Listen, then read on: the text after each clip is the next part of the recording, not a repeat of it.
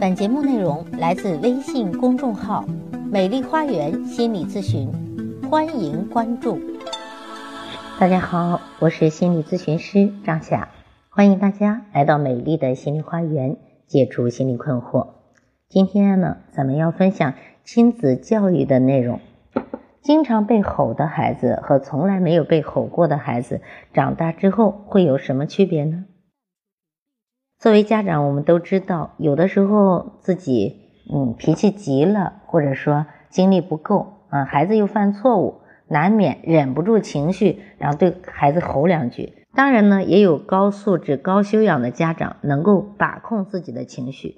我们说把控情绪，这是呃高素质的家长嗯非常重要的一种能力。因为看似你有的时候吼了孩子，却没有想到对于孩子的心理打击是如此的大，如此的残酷。很多时候啊，你对孩子吼的多了，孩子就怕你了，或者给孩子留下心理阴影了，真的是很糟糕。那么，经常被吼和呃没有被吼过的孩子的区别是什么？第一点，经常被吼的孩子会越来越不会沟通，因为他们不知道怎么沟通。我们都说父母是孩子最好的老师。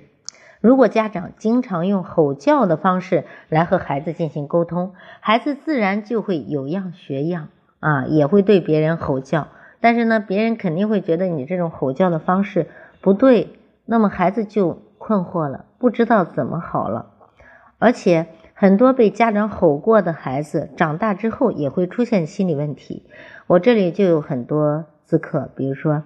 他们小的时候被父亲吼过，嗯，说自己生病的时候也被吼，或者做错事的时候也被吼，所以自己就特别怕做错事，或者特别怕生病，因为知道自己生病了之后，父亲也反而会生气，认为他给自己添了麻烦，所以呢，这些嗯，反而自己生病或者做错事的时候就会特别的焦虑，甚至已经成年之后还变得敏感脆弱。这是因为童年的那个创伤没有被化解。如果父母经常吼孩子，那么孩子也会采用这种方式交流。但是呢，这种方式交流必然会引起呃同学们的排斥，他往往就没有办法和别人进行正常有效的沟通了，也因此越来越不受欢迎了。所以这样的孩子越来越不会沟通，越来越不懂沟通了。第二。经常被吼的孩子更自卑，没有安全感，因为你吼叫的背后就说明了，嗯，你不对，你不值得爱，或者说你怎么这样？经常被家长吼，容易让孩子觉得自己是不被爱的。面对父母，他们的内心会充满了恐惧啊。渐渐的，孩子们就会发现，他们变得胆小了，退缩了，不爱说话了。在其他快乐的孩子面前，也会表现的特别自卑。所以，为了孩子的心理健康，我们还是不要去吼孩子了，因为吼孩子是害了孩子。另外，经常被家长吼叫的孩子，亲子关系也一定不好。那么，孩子对于家长是既依赖又排斥的。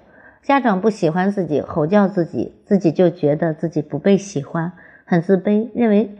自己的父母都不爱自己，那么他怎么还有爱的自信心呢？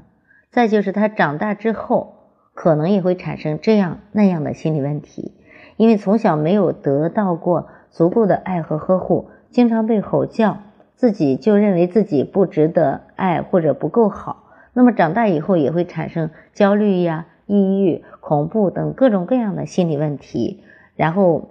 变得也比较敏感脆弱，一被打击就想到当年父母吼自己的样子，然后自己内心里就会生出那些冤痛来。所以其实经常被吼，其实是害了自己的孩子。你倒不如沉下心来啊，把自己的心态调整平和，好好的跟孩子说，孩子没有不懂道理的，而你去吼叫。当时你是痛快了，但是你把自己的这种啊不良情绪传导给孩子了。我们记得有一次分享啊，祝你成功的人生法则，第一个就是互惠法则。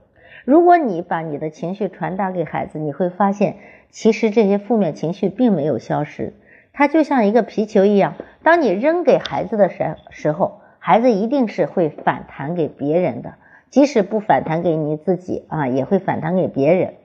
所以有的孩子甚至会进行自我攻击。所以负面情绪并没有消失，它反而会成为一个伤害的力量。嗯，你给了你孩子，孩子也许会伤害自己，也会伤害别人。总之呢，嗯，这种负面情绪存在，这种对于孩子的吼叫是非常不好的。我们要及时去补救，要找到孩子做错事的原因啊，认真的去倾听孩子，这样才能够让孩子认为，即使你发火也是有道理的。孩子本身就不够成熟，难免会犯一些错误。那作为大人，我们也会犯错呢，人无完人。所以呢，要善待你的孩子，包容你的孩子，保持你的情绪平和。好，今天的分享就到这里吧。如果大家有育子方面的困惑，都可以加我的咨询微信，预约我的咨询时段。我的咨询微信是美丽花园的手写大写字母，也就是大写的 M L H Y 加数字一二三四五六七八九。也欢迎大家关注我的微信公众号“美丽花园心理咨询”。感谢大家的收听，下期节目再会。